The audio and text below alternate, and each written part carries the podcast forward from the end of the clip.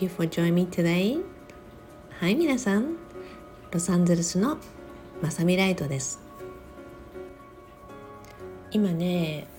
朝の紅茶を飲みながらちょっとまだ薄暗いキッチンで収録をしているんですけれどもまあねロサンゼルスもね肌寒くなってきました、朝ね起きて窓とかを開けるじゃない？で、まあ、玄関とか行くとやっぱりあ風が冷たいなとか空気が冷たいなやっぱり秋なんだなって思うんですよね。まあ、そんな皆さんはあと多分数日後に秋分の日を迎えるわけですけれどもまあねいろんな人たちが秋分の日ってどうなんですかとかって言うんですけど、まあ、毎日を生きようよって私は思うんですよね。まあ、もちろんね秋分の日ってすごい特別な日っていうことをねたくさんの方が言っているらしいので、まあ、私から見てまあいつもの通りスピリチュアルや聖地なのでねまあこの時期本当にいろんなものが分けられてきてすごいいろんなものがクリアになってきてここで皆さんにやっぱ言えるのは自分がどう生きたいかっていうことをものすごく明確にしておくと一番いいんじゃないかなって思うんですね。なぜならそうすることで、まあ、いろんなことうん周りのこととか、まあ、どんな日であっても翻弄されることなく自分の人生を生きるっていうことでね皆さんがしっかりと自分っていう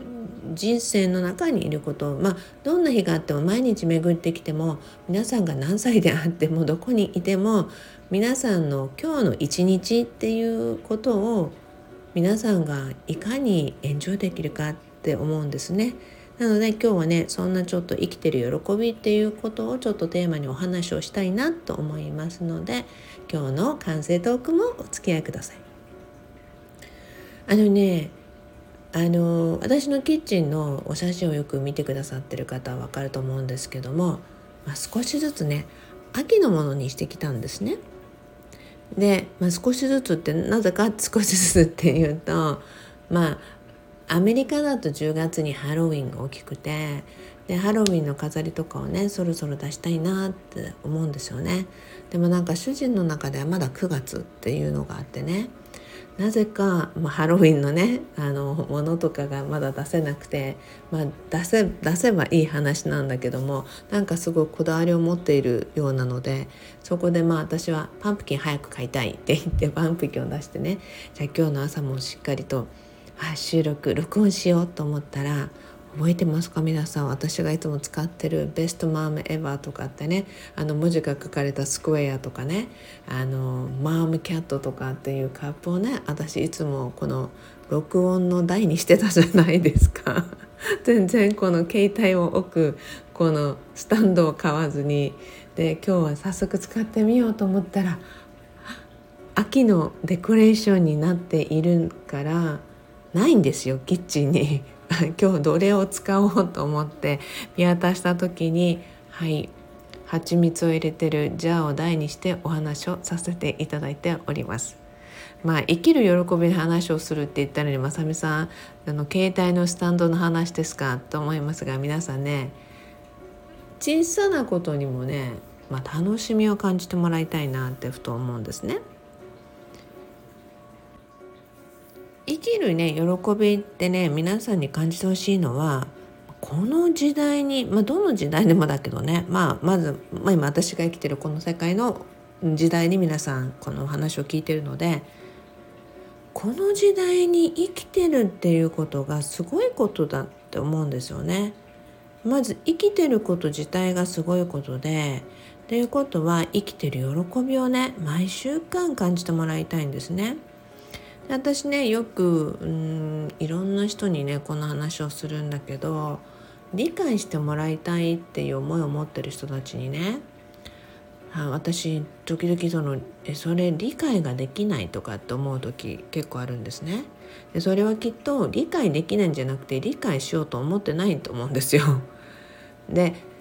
なぜならやっぱりね理解をうんしてもらいたいって例えばねあのいろんな落ち込みとかいろんなのがあると思うんですよね。でもその時にねやっぱり言うのが理解をしてもらおうって思うよりも先にこっち側まあ結構ね毎日自分の気分をどう持っていくかとかね、そういうこっち側を理解した方が早いんじゃない、まあ、だからよく、ね、理解してもらいたいと思うよりもさ私を理解した方が早いよラジオなりあの心魔法なり見てね聞いてねって言うんですねで結構ねシリアスに言ってるんですよなぜなら生きてる喜びと同じようにね生きてる間のこの時間に皆さんがうーん落ち込むだけ落ち込みたいのかそれとも本当にハッピーに生きたいかってどっちかになると思うんですよね。となると誰だってハッピーに生きたいわけじゃない？っていうことはハッピーになることにどのくらい皆さんが焦点を置いてるかだと思うんですね。まあ、そうするとねよく皆さん感謝を書いたりしてる人もいると思うんですね。まあ、それと同じように感謝を感じるとかであのよくエネルギーを感じる方法を教えてくださいっていう人もいるんだけどまずねハッピーとか感謝ももっともっと感じられるようになっていくと自然にもっとエネルギーも感じやすいんだよねって思うんですね。ですからどのぐらい自分がねその五感をあのそして魂まで届けてるかによってエネルギーの感じ方もちょっと違うと思うんですよね。よくね小学校の頃にやってたことがあるんだけども小学生だと100円とかでお菓子買えたり100円でいろんなものが買えるわけじゃない？ある意味ね。でそうするともちろん、うん、1,000円とかになってくると、まあ、私の小学校の時って言えばさ皆さん、まあ、要は普通に考えてみて45年とかあのぐらい前でしょ？なってくるとある意味1970年代？っていうわけじゃない なのでそのね小学校の時によくやってたことが何かっていうと100万円今もらったら何に使おうかっていうのをいつもねリストにして書いてたんですね。でそうするとねお菓子とか洋服とかいろんなものがあったとしても小学生なので100万を使い切るには相当な服買わないといけないわけね。でお菓子も相当なわけね。そうすると気づいたんですよ。こんなにまず一人で食べれないと。でじゃあクラスメートとかお友達と分けようと。でそうするとそのお菓子の種類と値段によっていやみんなで食べきるにもどのぐらいかかるんだろうっていうふうにね思うわけですよね。そうするとね自分でね100万円欲しいと思ってもこの100万円を使い切るのに小学生の私の感覚では限界があるってことに気づいたんですね。でそうするとじゃあもっと経験をしていきたいと思ったんです。でそうすることによってこのお金を最大限に使うにはどういう風に使えばいいのかいろんな人に話を聞きたいとかいろんなこの世界を見たいとかそうすることで世の中にはこの100万円をねもっと上手に使い切れてる人がきっといるんだろうって すごくね小学生の時に思ったんですね。なぜなら何度も何度も紙に書き出して100万円を使い切るまでに自分のリストに納得がいかなかったんですよ。洋服を30枚とかねあのこの間デパートで見たあのスカートを何枚とかね なってくるとまあしょうもないじゃない？だからねお菓子とかもねいろんなほら物の値段っていうのがあるわけじゃない。まあそういうところからねいろんな経験をしたいっていうことで生きてるうちにねどれだけの人に出会えるんだろうって今度は思ったの。でできるだけいろんな人のお話を聞きたいって思ったんですよね。まあ、その時にねその世界ではもっと100万円を上手に使ってる人たちはいるんだろうなそういう人たちはもっともっとすごい大きな単位のお金を持っていてそうするとその人たちはどんな風に生活をしてるかなっって見てみたい知りたい自分もそうなりたいと思ったらやっぱりそういう人たちとのお話を聞くきっかけが多くなったり皆さんご存知のように100万円超えるミリオネアの通訳をするっていう経験に至っていたわけですよね。でも小学校の時にやっぱそれを思ったことによって私が思ったのは生きてるって何なんだろうと思ったんですね。まあ、もちろんあのうちの父と母とかが病気をしたりとかそういうのを見て生きてるとかやっぱり死ぬっていうこととかやはり生きてるうちにたくさんのことを経験しなさいとか、ね、もちろん沖縄なので戦争でね亡くなられた方がたくさんいてでそういうことからもちろん父も母もおばあちゃんたちとかもみんなね、まあ、おばあたちもということなんだけどみんな生きてることにできることっていうのをものすごく語るとかその聞く機会が多かったんですよね。だから生きてるっていう喜び。そうするとねやっぱり皆さんね今の自分の環境とかで生きてる喜びをもう本当に感じてもらいたいんですね。例えばまあ夫婦がねいて皆さんがもし結婚しているんであればなかなか出会えないねそのパートナーと出会って結婚してるわけだからいかに相手を幸せにしたいかとかねやっぱりねあの2人一緒にそこで幸せになろうって思うこととっても大切だと思うんですね。で子供がいるんだったらさやっぱり子供を大切にして子供を愛そうよって。だって子供がいない人たちだっているわけだしじゃあ子供がいるっていうことがいかにありがたいことかと思うとどれだけの愛情を子供に注げるかなって思うわけじゃない？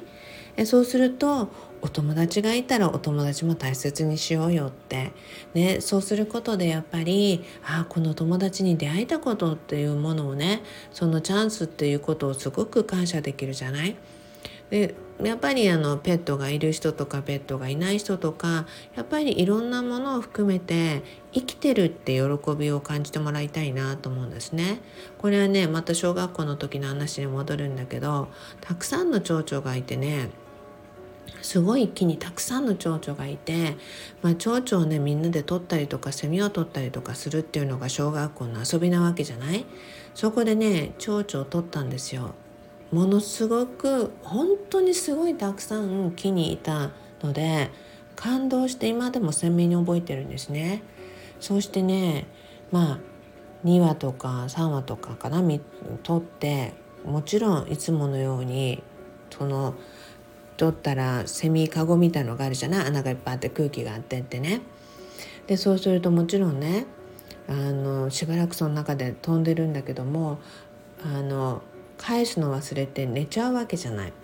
でそうしたらねやっぱり朝になってね死んじゃってたんですよね。その時にねとってもねかわいそうなことをしたってすごくあの悲しかったんですよ。なぜなら蝶々とか虫とかねもちろん、すごく遠くまで飛べるし飛ぶっていうことが彼らの生きてる姿なんだなと思った時にそれを妨げてしまったのは自分なんだと思ったらね。あそうだよなって。やっぱりうん、彼らなりの生き方っていうのを尊重しなきゃって、まあ、尊重って言葉その時知ってるわけじゃないんだけど大切にしなきゃって思ったんですよね。そうするとねやっぱり人間も同じなんだろうなってカゴの中にいると、うん、心が詰まっちゃうのかもしれないってすごい思ったんですよね。だからこそいろんな経験をしたいってだから楽しい経験をしたい幸せな経験をしたいとかそうしてねもちろん生きてる喜びっていうのを感じたいってすごく思ったんですよね。だからね皆さんね今のこの瞬間に皆さんがね何をしていても生きる喜びっていうことにぜひ変える力が皆さんにはあると思うのね。絶対に誰でもあるんですよ。でこれをわざとね出さないようにしてるんだったら出しなよ。もったいないから。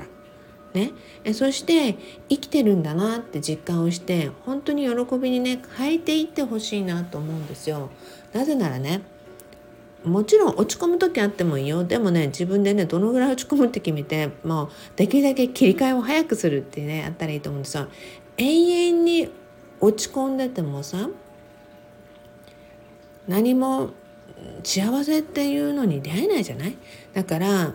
ーんどんよりとした中にいるのかそれとも幸せを感じたいのかでそのどっちかを選んでねできるならまあできるならっていうか絶対にね生きてる喜びを選ぼうみんな。だからこれ聞いてるんだよね。っていうことが、まあ、今日の私のメッセージかなと思うので是非大切にしていってください。今日のあなたは何を感じて生きていますか？何を感じて喜びを感じますか？もうちっちゃなこと大きなことどんなことでもいいのであ私生きてる。ありがとう。って思ってください。まあね、そんなフレーズが確か私のアファメーションにありましたね。エンジョイしてください。Anyway, thank you for listening. それでは今日も皆さんいつものように Promise me love your life あなたの人生をもっと好きになることを約束してくださいね。Thank you everyone. You all have a wonderful and a beautiful day. それではロサンゼルスのまさみライトでした。